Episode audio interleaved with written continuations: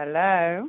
Oh, it is recording. I see the little figure. Okay, great. I will do my little spiel and then I'll introduce you. Nice. Okay, here I go. Hi, I'm Sue from the Salvesen Mindroom Research Centre at the University of Edinburgh, and I'm recording another psychological episode today. This is our little podcast. We're aiming to make a bit of evidence based contribution to the conversations that people are having a lot at the moment about child and adolescent well-being and development and learning. And today I am very delighted to be talking to Courtney Norbury, who is a professor at University College London and a visiting professor at University of Oslo. And Courtney is also a speech and language therapist. And she's going to be talking to me about the SCALE study, which stands for the Surrey Communication and Language in Education Study. So, hello, Courtney. How are you today? Hello, Sue. I'm really good, thank you. How are you? I am not too shabby at all, thank you very much. I'm wearing a glittery top and there's some snow in my garden, so that's nice. Sounds wonderful. Um, so tell me, what are the kind of headline things that you've been discovering in the scale study? Okay, so I think uh, one of the main findings is that language is incredibly stable. And what this means is that if we were to take a whole year group of children and give them a language test and then line them up in the rank order of the scores that they get on that test and then test them on the same test every year, that rank order pretty much doesn't change from mm. the beginning of school, primary school to the end of primary school. Mm. So that's quite striking. But mm. that doesn't mean that children don't change. So in the scale sample, we've uh, demonstrated that actually all children increase their language knowledge over time. And the exciting but also head scratching bit for me is that the rate of language change seems to be similar across that distribution. And what that means is that even those children who had the most severe language deficits when they started school, and many of them have other developmental challenges as well, made as much language progress as their peers who were doing really well when they came into school. And this is really, to me, really exciting and in my view demonstrates that universal education is a pretty awesome intervention. Mm. But the downside, the challenge is that that means that any gaps that were there when they started school really persist all the way through. And in our sample, it's about a two year gap between the most able and the ones that have the most challenges. Mm. Well, that that is fascinating because it definitely goes against, I think, what I would predict.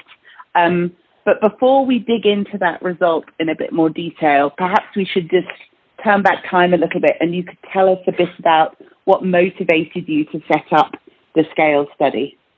You have to turn back time quite a lot, Sue. because I've been on scales for for a decade now. Can you believe wow. that?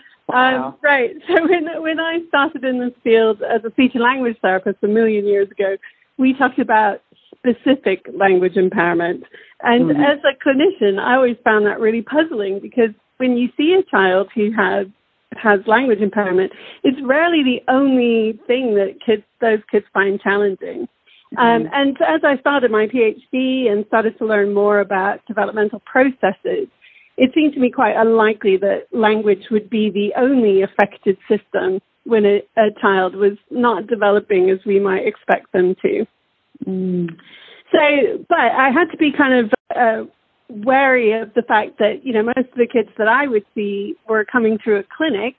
And so what we call comorbidity or these co-occurring challenges that kids have um, might be elevated because the more mm. things you've got going on, the more likely you are to get to a clinic. So sure. what I thought we really needed was to look at um, language profiles in the general population. Um, mm. And so that's that's how Scales was born. Uh, mm. And also, we didn't we didn't have any UK prevalence data about language disorder, and the existing prevalence data um, have been collected by the very wonderful Bruce Tomblin, but more than 20 years ago and in mm. Iowa. so I really oh. thought that it would be useful to know how many children were starting school in, in the UK with lower than expected levels of language, what other developmental challenges they had at the time, and then how those things play out over time and what mm. impact that has on other aspects of development. Mm. Mm. And so, so tell us a bit about the methods that you're using in scales. This is a a longitudinal study. You're following up the same children over time. Is that right? Yeah, it is a it is a longitudinal study, very longitudinal study.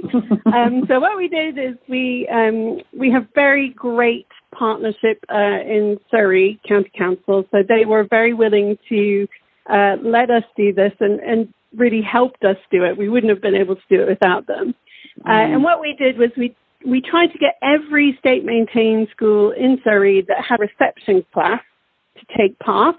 And just mm. over 60% of all of those schools did. So we had about 180 schools taking part in all. That's amazing. what we did was we bought reception class teachers out of teaching for a day and uh, made them sit down and do some online questionnaires for every child in the class for us. So bless them, they are amazing people. And mm-hmm. in these questionnaires, we asked about uh, the child's language and communication, their behavior. Um, and in England, we have the early years foundation stage profile, which is um, early learning attainment goals. So we started this in, it was children who started a mainstream reception classroom in 2011. And we mm. had screening data for over 7,000 children. Um, mm-hmm. and then we took a, a, a subsample of that big group and we followed them up over time. So we, we started off with about 600 children. We saw them in year one, year three, year six. And we tried to see them last year when they were in year eight, uh, but COVID um, decided to make that particularly challenging for us. Mm-hmm. So we were only able to see about half of them. Uh, but we do have um, data on their language, their reading, their problem solving skills, their social skills, um, and more recently aspects of their mental health. So it's a really rich data set. Mm. And so for those follow ups, this isn't just teacher report now, this is more face to face work as well with the kids? Oh yeah, it's um, so we had a, a whole army of wonderful research assistants who would go into schools and they would assess children directly on standardized tests of language and mm. cognitive ability. We had child questionnaires. They tell us about their experiences of school. We did experimental tasks on their recognition of emotion or their executive control skills. So a whole range of things. Um, mm. Yeah, very rich data set. Yeah, it's amazing, completely amazing.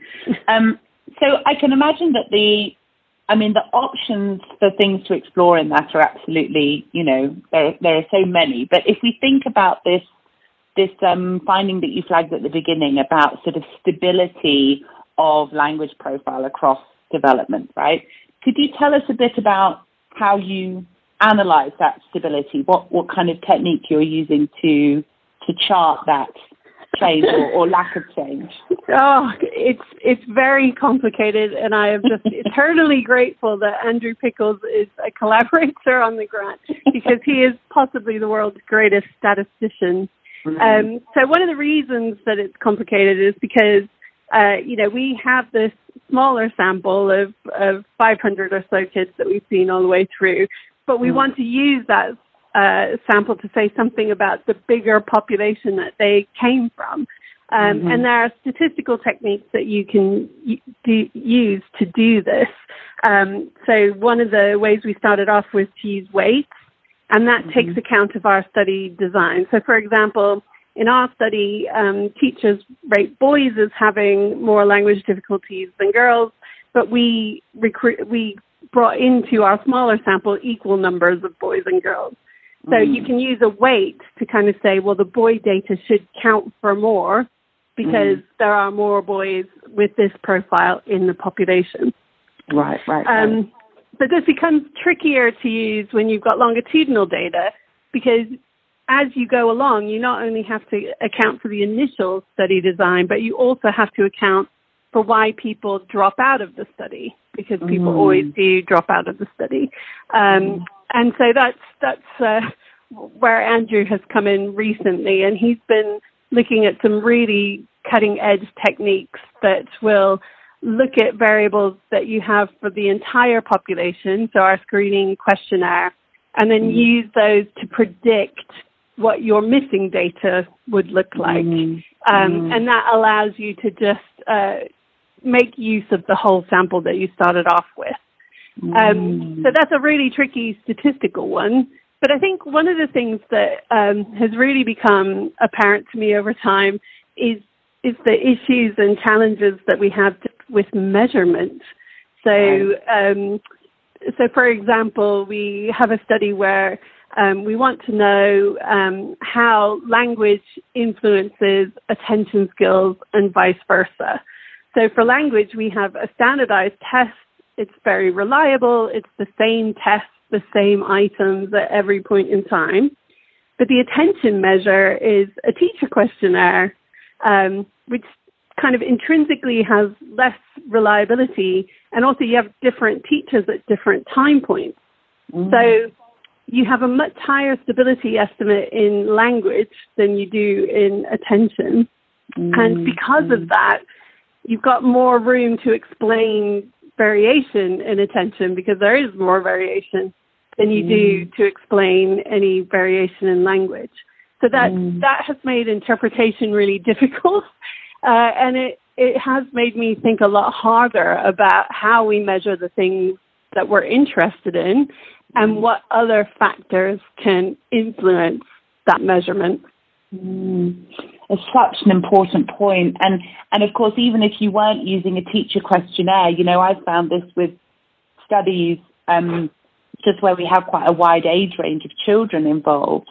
It's very hard to find an experimental task-based measure of attention that is easy enough for, say, a five-year-old, and hard enough for a for a 10 year old, right, that, that is the same measure. You know, it's, it's just incredibly difficult. So Absolutely. And we, we hit that wall with them, with mm. our work on emotion recognition, because not only do you have to have something that basically means the same thing over time, but we have huge variation in the language and cognitive skills within the population. So you have to have something that at age five, everyone can do because if you've got floor effects that also affects the interpretation.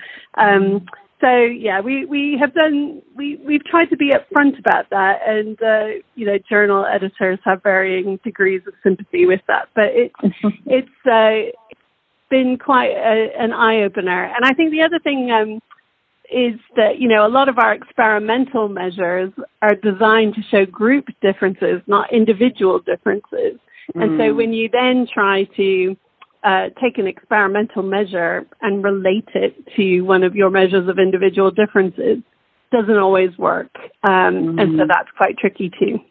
Uh, mm. And that's just in the psychological field. Once you get onto education assessment, there's, there's many more challenges with that too. Mm. So measurement has become increasingly important to me. And, and that's yeah. a surprise.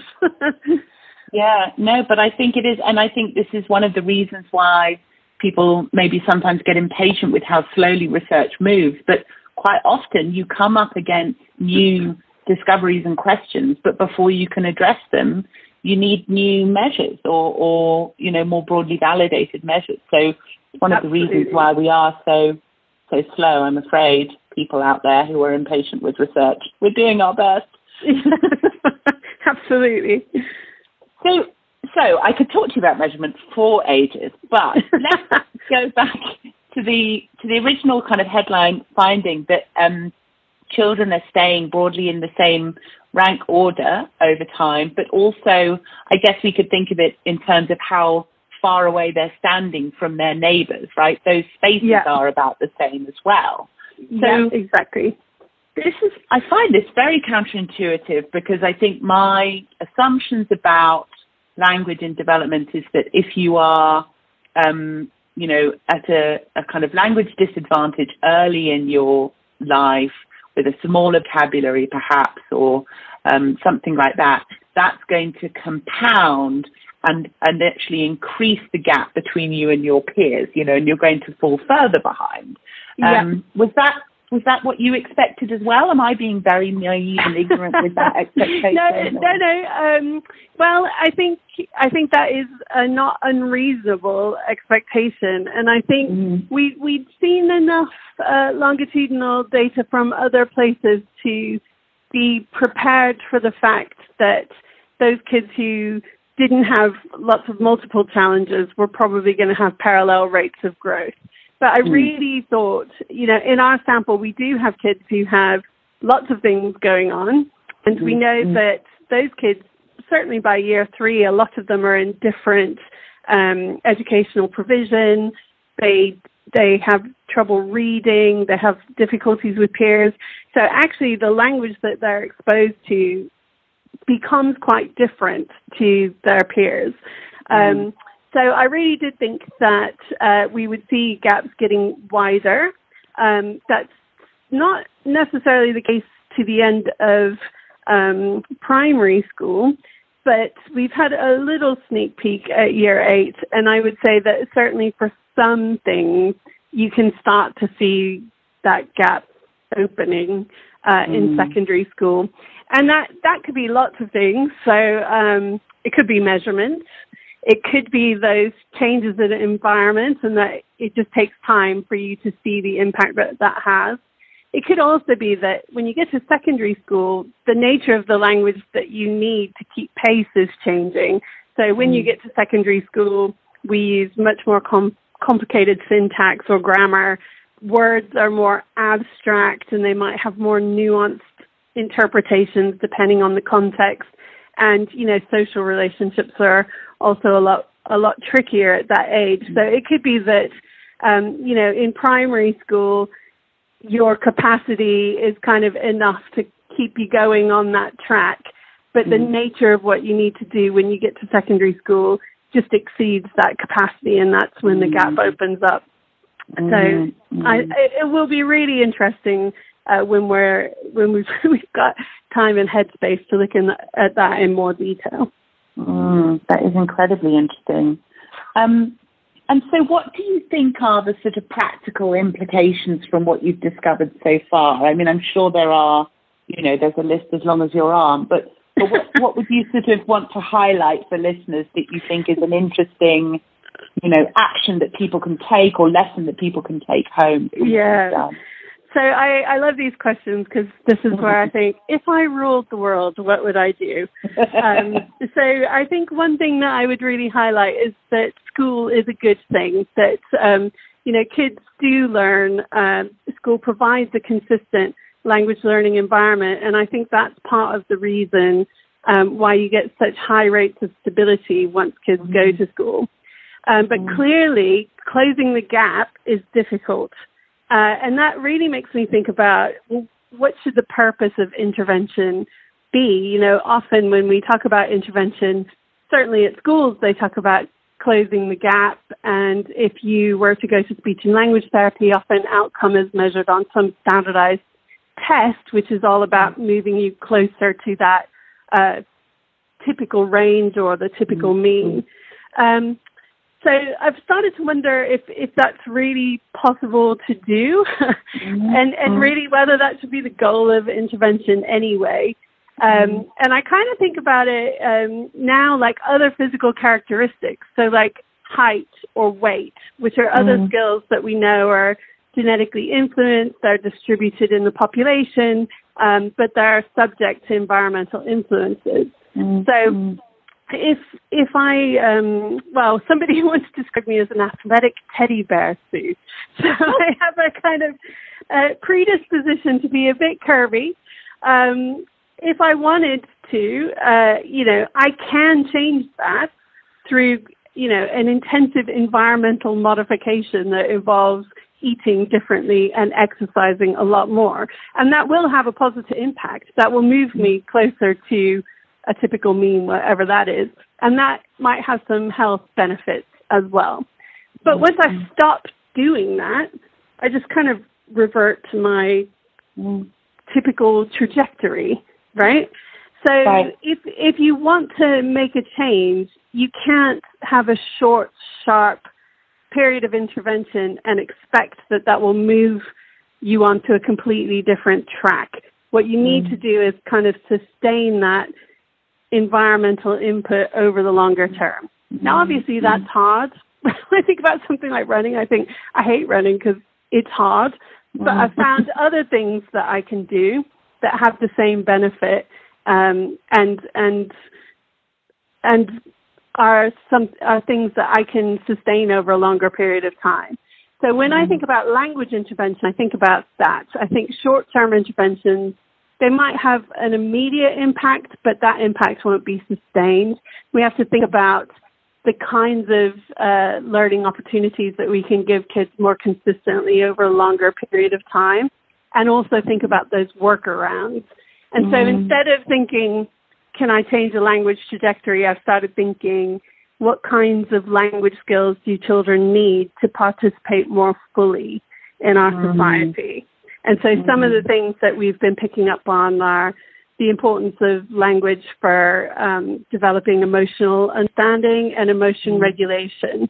And mm. we're thinking, you know, we would need to test it, but, you know, we can teach kids language. Can we teach them that sort of language? And if we did that, would they be able to use it in a way that might attenuate some of the negative secondary consequences of having language disorder? So that's how I think about it now. mm, I think that's such a great perspective that you bring, and and I I think it it chimes with something that I've been thinking about a lot as well, which is you know working a bit harder to accept the differences between people, and that there is a normal distribution with people closer to the tail ends, and and our goal in life should not be to smoosh everyone as close as possible as we can get to the middle. You know? Yes, um, absolutely. Um, yeah, yeah. Well, it's just so. Just, yes. Yeah, I was going to say it's just figuring out, you know, for those those kids who do have lots of challenges, you know, we know yeah. that's associated with negative outcomes. So, you know, what what kind of level of language would reduce those negative outcomes um, and allow them to really meet their potential? So, yeah. uh, and I think that's a, a really open question for the field and one where we need young people with language disorders and their families and the people that work with them all the time to kind of help us think that one through. Yeah, absolutely agree.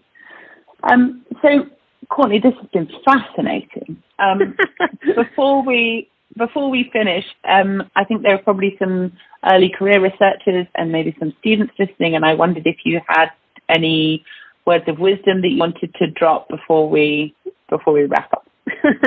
Um, so yes, I, have been thinking about this a lot, and I, I, think there are two things that I've really learned uh, from Scales, apart from all the rich things that I've learned about uh, language disorder. And one mm-hmm. is, uh, you know, if you really, if it's your passion and you really want to do it, persevere. So I wrote two grants uh, for Scales that were both rejected. Uh, mm-hmm. before we finally got the third one funded. Uh, and I almost didn't write the third one because, you know, rejection is hard. I'd been mm-hmm. working on it for years. I had a baby in the meantime. I thought, oh, I just, there's no point. I don't want to put myself through it again. Um, but I did, and I'm so glad I did because, mm-hmm. you know, that time we got, we got lucky and it just yielded this amazing project. So mm-hmm. stay strong and, and don't give up. Uh, mm-hmm. and the other thing I would say is to really um, collaborate with wonderful people. I when I when I was deciding at that stage of my career what to do, um, there was a lot of well not a lot, but there was some pressure to think about things like an ERC grant, which is mm-hmm. you know an individual award. And I knew that nobody in their right mind would like give me as an individual a lot of money to do scales because it's just the kind of project you can't do on your own. Um, and so I went down a, a, route where we had a team and we had we have a multidisciplinary team of wonderful collaborators, some of whom are, are more senior and more experienced than me. Uh, and I've just learned so much from them. And then through that project, we bring junior people on, and I learn an equal amount from them. Uh, and I, I just think the science is much better for having such a strong, rich collaboration. So mm. you can have pressure to kind of go it, go it your on, on your own and get fellowships and all these kinds of things, but good collaborative science, I think, reaps huge rewards in the end and in all kinds of different ways.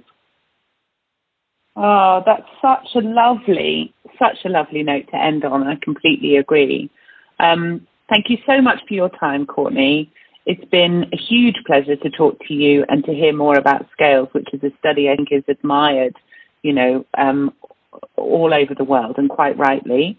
Um, for anyone who's listening, you'll be able to find out more about Courtney's work, about the scale study, by following the links that we'll put in the podcast description on Buzzsprout or on your podcast app.